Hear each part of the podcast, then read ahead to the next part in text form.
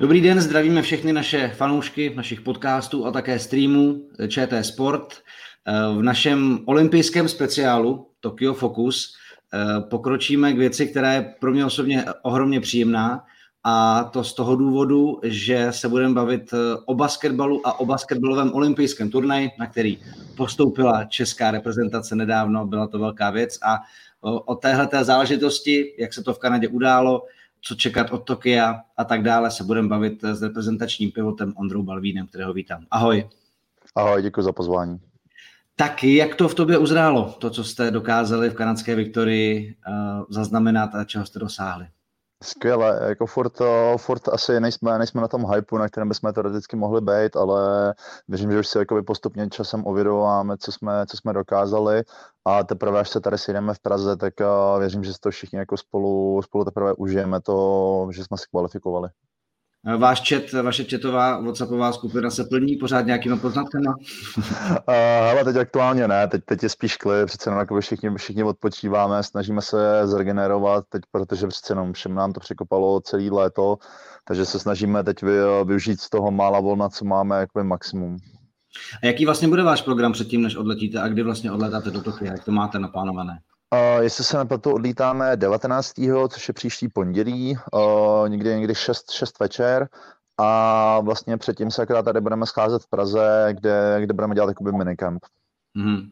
Žádné přípravné zápasy, prostě už rovnou pak do Tokia. Ne, o, řešilo se, že vlastně bychom měli jeden přípravný zápas, se na platu se Slovenskem, ale tím, že nám to prostě fakt všem překopalo léto a spoustu z nás prostě pak bude už naskakovat do rozjetý sezóny, tak jsme se dohodli, že se, že si dáme nějaký malý, malý volno, aby jsme si mohli odpočinout a trošku zregenerovat, protože přece jenom ta, ta sezóna v podstatě nedávno skončila a hnedka jsme skoro naskakovali do nároďáku.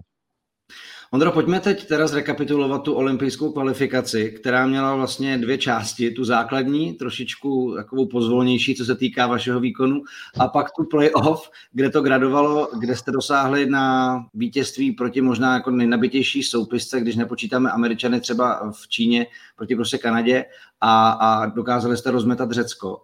Tak eh, jak to vlastně jako probíhalo, nebo jak, jak se dají vysvětlit ty dvě jako části? Dá se to vysvětlit tím, že jste se vlastně sešli poprvé pořádně až v Kanadě a že prostě to byla otázka toho, že než navážete na, na vaše výkony, které jste zvyklí, že to prostě chvilku bude trvat, ale vlastně jste věděli, co společně dokážete vytvořit basketbalově. Jak jste to vnímali? Ty skoro odpovídáš, a ty skoro odpovídáš za mě, hele. Ne, já jsem jenom tak, abych vlastně dal celou prostor, abys to mohl světlit. Jasně, ne. Uh, hele, ta první část, to přesně jak co říkáš, uh, tam bylo o tom, že vlastně Saty, Veseláč a Jarda Bohačík, ty se k nám připojili v podstatě na, na bodlet, jakoby uh, Jarda a Hanis, ty se připojili na bodlet do Kanady a Saty se k nám připojil v podstatě, až když jsme byli v Kanadě, takže když vezmeš tři hráče, co jsou, co jsou jakoby v základu a ještě jakoby fakt důležitý role, tak to chvilku trvá. My máme, my máme výhodu tím, že už jsme prostě spolu hráli x let, takže jakoby se známe, ale, ale i tak, když se znáš, tak potřebuješ nějakou trošku tu souhru na tom tréninku a na hřišti pak nějak dovyladit. Takže takhle, takhle bych popsal jakoby ten první zápas nebo tu naší skupinu, že vlastně proti tomu Turecku tam to šlo vidět, že ještě si v určitých situacích nerozumíme a potřebujeme, potřebujeme se zase jakoby na sebe zvyknout na, na jakoby herní styl na nároďáků, protože jakoby většinou je jakoby jiný od toho, co hrá, hráváš třeba v klubech takže šlo o to si spíš jenom zvyknout. Potom proti té Uruguay to gradovalo a tam myslím, že už jsme ukázali, že ten jeden zápas proti tomu Turecku nám hrozně, hrozně pomohl, aby jsme se hráli a byli jsme schopni hrát takový náš lepší basket. No a potom ta Kanada a Řecko, tam už prostě jsme, jsme v podstatě jeli naplno a jeli jsme náš basket, na který jsme, na který jsme zvykli a podle toho to taky vypadalo. Eh, jaký bylo to naladění před tou Kanadou? Protože samozřejmě domácí tým plný hráčů z NBA, i když tam nebyly všechny hvězdy, ale mm, pořád se od nich jako ten postup, řekněme, všeobecně očekával, tak jak jste to brali vy? Protože samozřejmě za sebou spoustu bitev už máte, tak mm, jaký byl vlastně ten jako plán a takový jako rozpoložení vaše před touhle strašně důležitou bitvou, která vám vlastně před pěti lety v Srbsku nevyšla proti, proti domácím Srbům, tak zase domácí tým a zase semifinále kvalifikace. Uh, já bych řekl, že jsme tam šli fakt jako, že nemáme co ztratit. To viděli jsme, viděli jsme, že Kanada je nabitá hvězdama, viděli jsme, že oni, on, oni jakoby, jestli chceš, jestli chceš pomýšlet na olympiádu, tak se s nimi budeš muset měřit, a buď to v semifinále nebo finále. Takže tam si vyloženě nevybereš, jaký zápas proti ním bude hraješ, jako jestli to semifinále nebo finále. A tím, že jsme je měli hnedka, tak jsme věděli, že prostě jestli, jestli na to máme, tak postoupíme dál jako do toho finále, anebo je to prostě pro nás konečná. S tím, že měli jsme čistý hlavy, šli jsme do toho jasně agresivně, ještě jako jak se říkalo, tak, uh, tak oni fakt jako na tom rozcvičení byli docela dost vlažní, asi spíš počítali, že nebudou mít moc velký odpor, a my jsme, my jsme jim prostě jasně dali, dali vědět, že tady, tady si nepřišli jenom jako otrénovat nebo trošku odstřílet, ale že jestli chtějí vyhrát, tak je to bude stát hodně sil. A co se vám herně proti ním jako vlastně dařilo? Já vím, že Blake měl výborný zápas, ty jsi se taky vlastně objevil v základní sestavě a dost výrazně to jako pomohlo, tak co jste herně proti ním vlastně vytáhli? Hele, nechci říct, že jsme jim proti něm vytáhli nějaký zázrak, ale prostě jenom jsme, jenom jsme vytáhli naší hru, byli jsme agresivní, chtěli jsme běhat, nedávali jsme jim nic zadarmo, přece jenom i, i tím, že, že, že hrajeme podle evropských pravidel, tak nám to taky trošičku jakoby napomáhá do karet, že oni nejsou na všechno zvyklí, tak, eh, tak myslím, že tam byl spíš ten, eh, ten mix těch našich zkušeností, co máme a té sehranosti spolu a tím, že jsme se prostě nebáli, že nešli jsme do toho, do toho zápasu s tím, že už prohráváme, ale šli jsme prostě do toho zápasu, že, že jim prostě nic nedáme zadarmo a jdeme si, jdeme si zkusit to vítězství.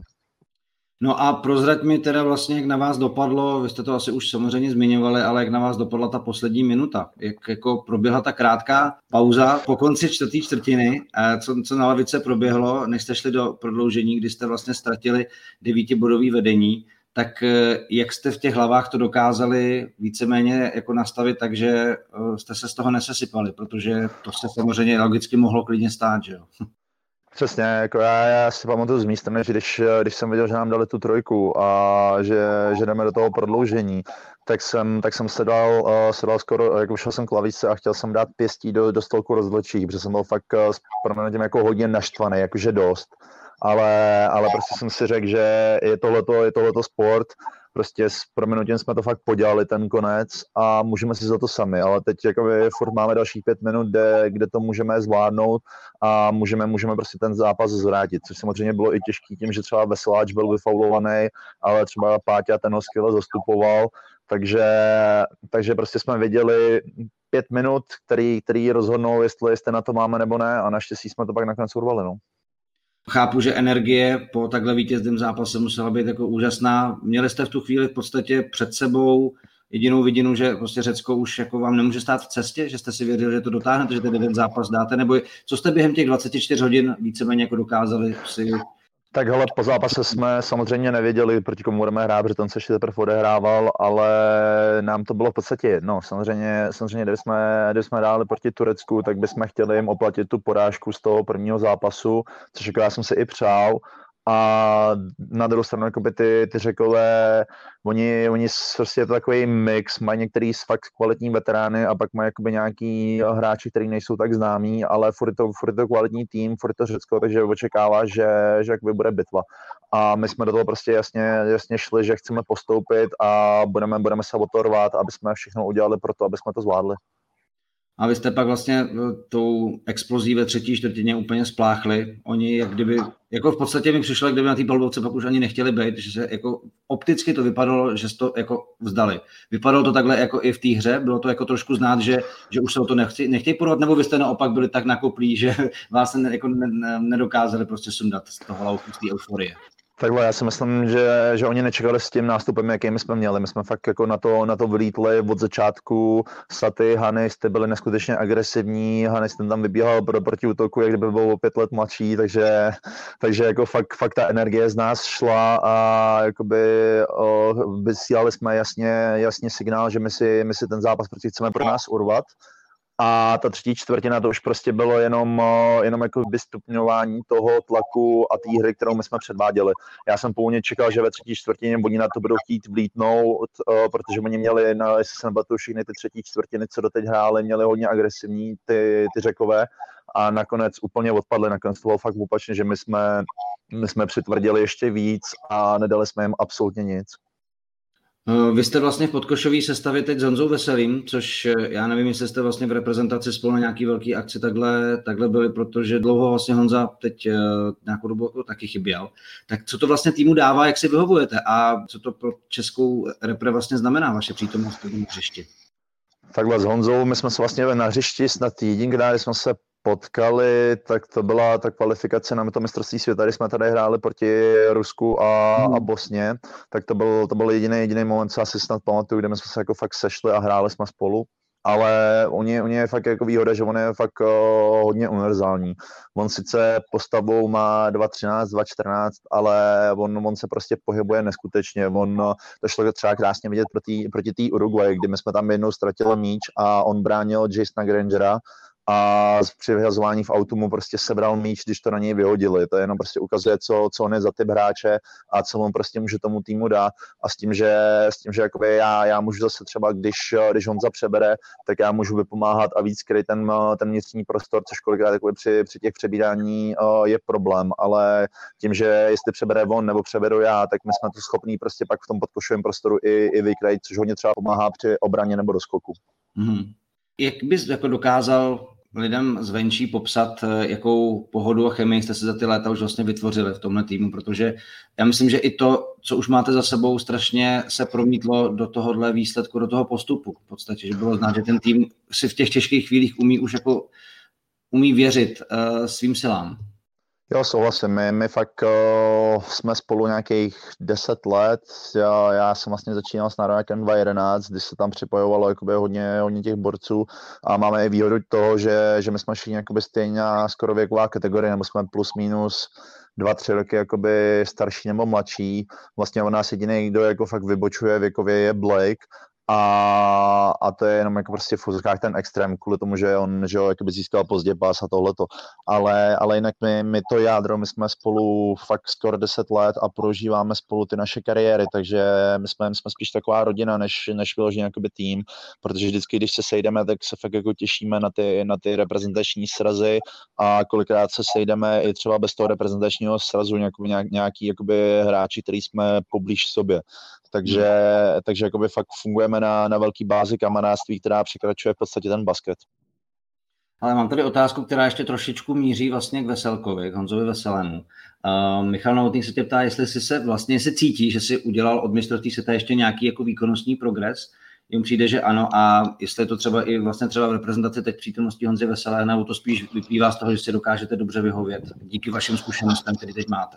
Takhle osobně, jako co se mý, mýho herního stylu týče, tak určitě jsem udělal nějaký progres. Přece jenom tenhle ten rok nebo předminulý v tom Bilbao, tak jakoby ten tým zásadně na mě jakoby hodně stál, nebo, nebo prostě jsem byl ta, ta, ta jakoby hlavní, hlavní postava toho týmu a to člověka změní, pomůže mu, pomůže mu dospět a taky jsem teď ve věku, kdy já jsem v podstatě v tom svém jakoby primu, takže, takže jakoby herně, herně už jako nějakou zkušenost mám a vím, vím, čeho jsem schopný a nepouštím se prostě do nějakých jakoby ptákovin, který třeba jakoby na který nemám.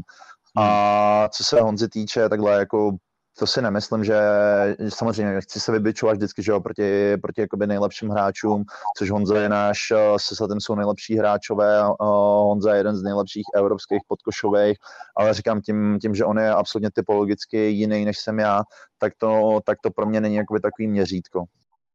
OK, tak pojďme zamířit do Tokia, kam jste si teda uh, zajistili letenky. Už jste fasovali olympijské mundury? uh, tvoje jméno padlo při představě toho, kolik modrotisku se na tvoje, na tvoje tělo bude muset jako udělat. uh, zatím, zatím ještě, ještě jsme se nevyzvedávali, já si se nepletu, já mám snad v sobotu si ho vyzvedávat, takže jsem na to sám zvědavý. Eh, my taky, já myslím, že to asi jako hmm. pozornosti uh, různým médiím uh, neunikne, takže asi i na sítích se to jako objeví. Tak a když to vezmeme z té sportovní stránky, jak už teď vlastně hledíš a s jakým očekáváním tam vlastně pojedete Francie, Amerika, Irán, je jasný, že Irán je vlastně jako papírový outsider této skupiny, že to bude asi typově úplně jiný basket, než na který jste zvyklí. Důležitý video, navíc stupní zápas. Jak se třeba dneska sledoval Američany, jejich porážku z Nigérií a jak se třeba těšíš na Rudyho Gobera, eh, jednoho z nejlepších obránců NBA, se kterým se dost možná třeba jako pod košem potkáš. Tak jak tyhle ty věci už ti jako probíhají hlavou? Takhle, ta, ta skupina, to, jak říkám, to se nevybereš. Tam všechny ty skupiny víceméně jsou vyrovnaný, každá, každá skupina má třeba jednoho jakoby většího favorita, samozřejmě máme toho favorita ze, ze všech favoritů, ale pak, eh, pak máme Francii, se kterou věřím, že my jsme schopní se, se poprat. A to samý, eh, jakoby ten Irán, bude to úplně jiný basket přesně. Uh, mají tam vlastně jednu velkou hvězdu, což je uh, Hadadi, takže, takže, takže to bude to taky zajímavý. S ním se měří přece, on hraje na mý pozici, takže se s ním budu bránit.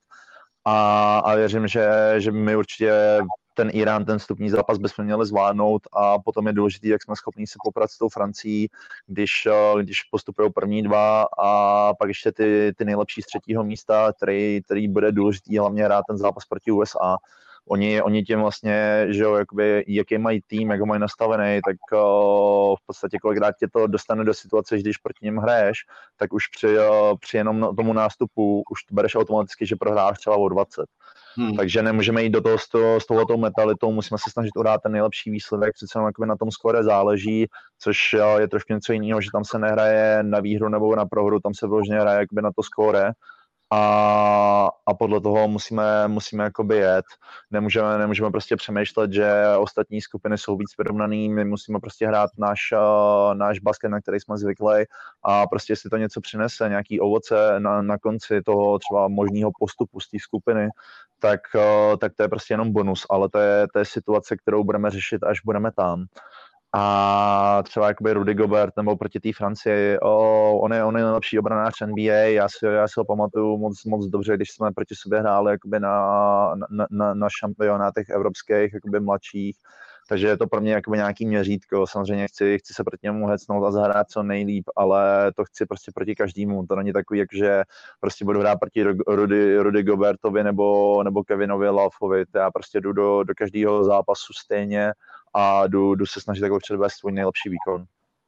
No a když už je načal USA, tak třeba i Bem Adebayo, který je vlastně na té pozici v americké sestavě. Uh, jsou tady dvě otázky vlastně na Spojené státy a obě dvě si týkají té prohry z Nigérií. Tak eh, my jsme se o tom trošku bavili, než jsme začali vysílat, tak uh, klidně můžeš přetlumočit svůj názor, nebo jak vnímáš to, že američani hned na úvod přípravy vlastně klopíte z Nigérici.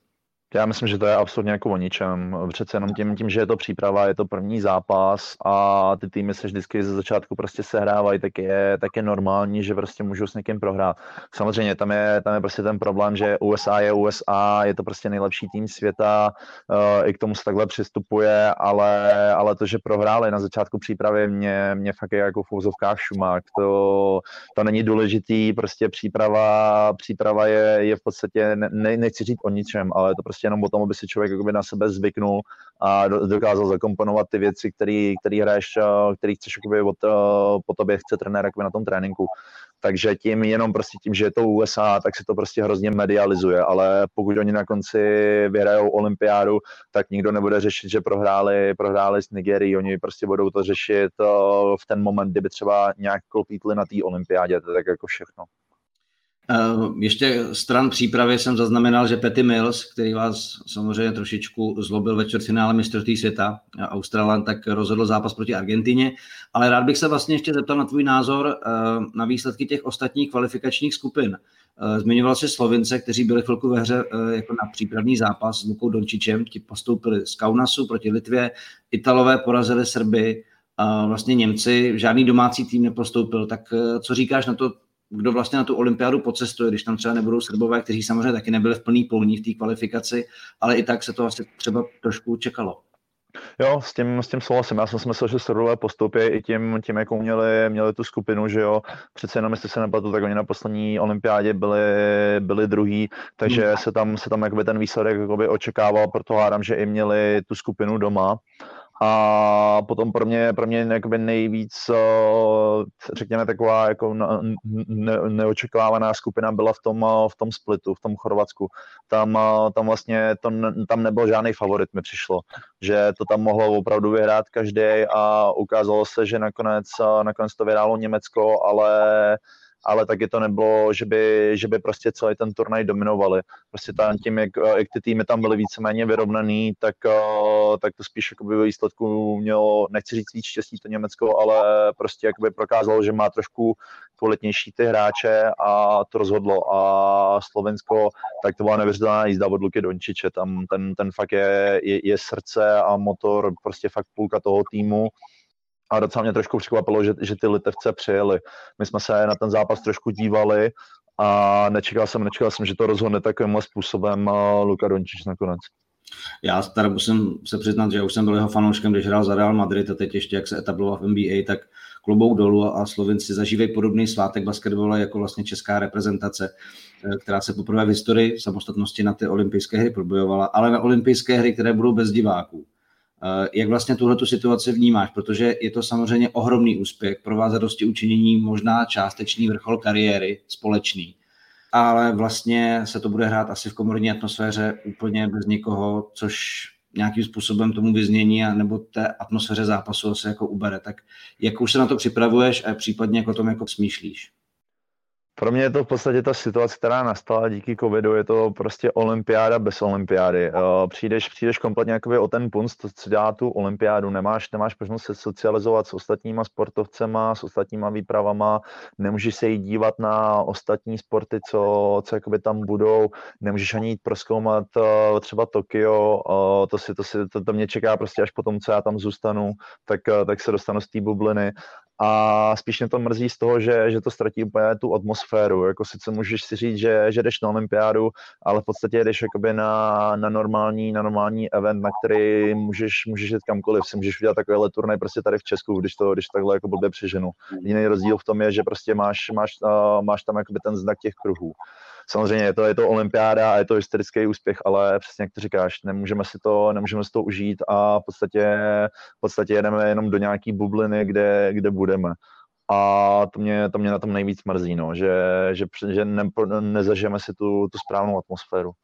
Jak se vlastně, jestli to dokážeš nějakým způsobem pojmenovat, eh, i když jsi zmiňoval ty Němce, tak mně prostě přišlo, že jim ta aktuální forma toho týmu, to naladění prostě sedlo úplně nejlíp z těch celků v jejich skupině.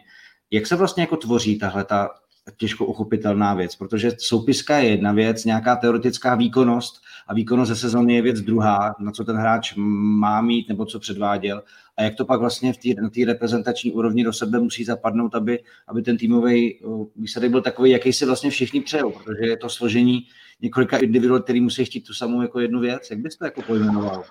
Ale tam je důležitý prostě upozornit svoje ego, o, jako co se nároďáku týče, že jo, prostě máš, vy, vybíráš prostě nejkvalitnější hráče na tvý, na tvý pozici o, z celý, celý jakoby země, co máš, nebo z celý, ze všech možností a na, na všech pozicích. A prostě víš co, máš třeba MVP České ligy Kuba Šeřina, ten musí akceptovat, že před ním je, je Tomáš Satoranský, prostě jeden, uh, jeden prostě z mnoha hráčů z NBA, který, který má prostě zkušenosti a najednou prostě musíš hrát proti někomu, kde je třeba kvalitnější, to je jenom jako prostě ten příklad, že jo. Takže u Šíři je zase fajn, že on prostě chápe, že Saty je třeba kvalitnější hráč než on a on, on prostě ty minuty, co má, tak on dá svoje maximum a prostě měl třeba zápasy, že jo, přesně uh, proti, proti té Uruguay, kdy, kdy on byl prostě velký, velký klíč, byl to náš takový třeba žolíček. Takže, takže tam jde o to, aby jsme všichni, všichni byli schopni pracovat na stejné vlně a to i tím, jakoby, jak my, my fungujeme, třeba u nás příklad, jakoby tím, jaká my jsme v ozovkách rodina, tak my, my prostě děláme všechno pro to, aby byl ten týmový úspěch. Ne, ne kvůli tomu, aby my jsme se tam jakoby naháněli ega, jestli někdo, někdo dá víc bodů, nebo jestli tenhle ten může hrát líp než ten druhý. Je to, je to fakt jenom o tom týmovém úspěchu. Když jsi zmínil Tomáše Satoranského, tak se vlastně taky asi chci zeptat, eh, během mistrovství světa se to řešilo strašně moc, ale je jasný, že i po těch dalších sezónách prostě Saty zůstává tím lídrem a eh, jak na sebe vzal tu vítěznou střelu v zápase s Kanadou, jak se dá jako popsat eh, to jeho vůcovství z vašeho pohledu? Jak jako moc důležitá jako ta jeho přítomnost na polubovce pro ten tým, ať už na hřišti nebo mimo něj vlastně je? Ale on prostě pro, pro Česko, nebo jakoby v rámci Česka, on je, on je generační talent. Něco, něco co, co teď teoreticky by třeba mohl být do budoucna Vítě Krejčí, který, který se dostal taky do NBA a prostě jakoby ten nějaký drive má, ale Saty prostě tím, jak je on je jakoby povahově, jak, jak na hřišti, tak mimo hřiště, tak, tak on je prostě lídr, nebo má rád, má rád jakoby prostě tu pozornost a on si, on si dokáže jakoby získat tím, jakoby, jaký on, on, je, on je osobnost, jaká je on, on osobnost, tak jakoby na, ně, na něho se ta, ta pozornost jakoby strhává celkově a to je, co on nám třeba i s tím pomáhá, že on, on jakým je vůdcem jakoby třeba na hřišti, tak nám to pomáhá, že, že pak můžeme třeba my ostatní hráči trošku jakoby k tomu víc pomoct a máme, máme třeba větší prostor. Takže on, on jakoby svou, svou osobností vždycky, vždycky byl lídr, co já si ho pamatuju a teď, teď vlastně jenom díky tomu, čím, čím více starší, tak jakoby do toho, do toho lídra fakt jako dospěl a, a prostě bude těžký po něm najít nějakého nástupce. Teď já se ještě vrátím k Japonsku, když jsi mluvil o tom, že vy vlastně nebudete moct eh, navštěvovat eh, vlastně jiné české sportovce nebo jiné sporty. Vy už víte, co vás čeká, prostě striktní bublina, olympijská vesnice a cesty na zápasy nebo na, na, na trénink? Zatím, zatím ještě ne, věřím, že tenhle ten briefing teprve budeme, až tam, až, buď to až tam budeme odjíždět, nebo až budeme přímo na místě, ale hádám, že to bude prostě všude stejný, bude to prostě podobný té Kanadě, kde, kde my budeme mít uh, jakoby pokoje, na kterých se můžeme pohybovat uh, a pak možná, jestli třeba budeme mít štěstí, že dostaneme nějaký, který můžeme používat jako společenskou místnost, ale, ale jinak, jinak prostě budeme zavřený a doufám, doufám, že aspoň třeba jako po tom areálu se budeme moc trošku pohybovat, ale z toho areálu prostě my se nedostaneme, to je jasný. No a ty v Japonsku teda potom už zůstaneš rovnou na své další angažmá? Jo, jo, už, už jsem to řešil s klubem, že původně jsem měl odjíždět kvůli, kvůli vízum, že jakby, jaký mají pravidla v Japonsku, ale, ale nakonec se to změnilo, že, že nebudu zůstávat pár dní po, po olympiádě v Česku, ale že rovnou budu zůstávat, zůstávat v Japonsku. A jak se na tuhle výzvu na cestě, kterou už trošku prošlapal Patrik Auda svou první sezonu těšíš?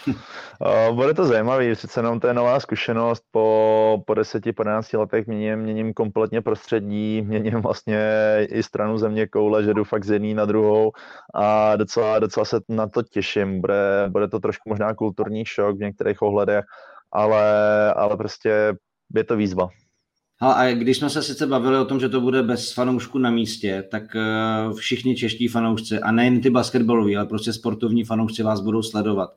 Jaká byla vlastně odezva, jak dlouho se třeba prohrabával eh, zprávama na různých sítích, eh, kolik přišlo gratulací a jak vnímáte to, co jste zase jako pro basket v Česku tímhletím udělali?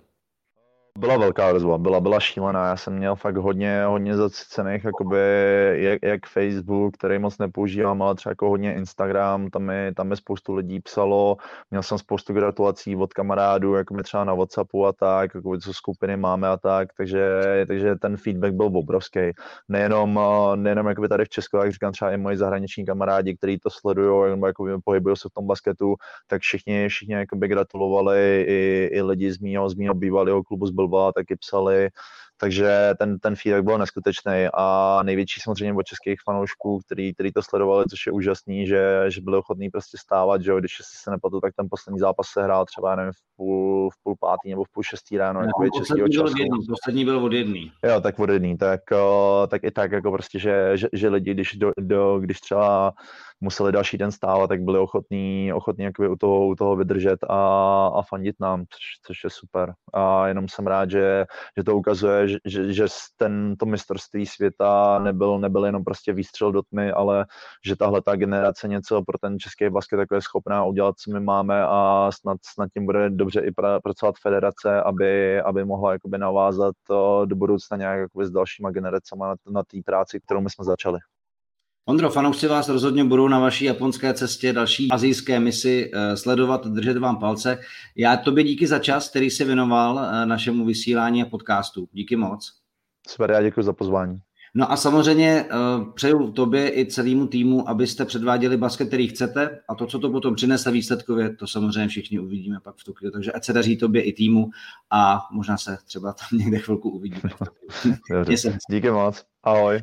A vám samozřejmě díky, že jste sledovali náš stream, anebo že jste si poslechli náš další Tokyo Focus podcast s olympiádou. Ještě nějaké další uh, podcastové vysílání nabídneme. Mějte se hezky.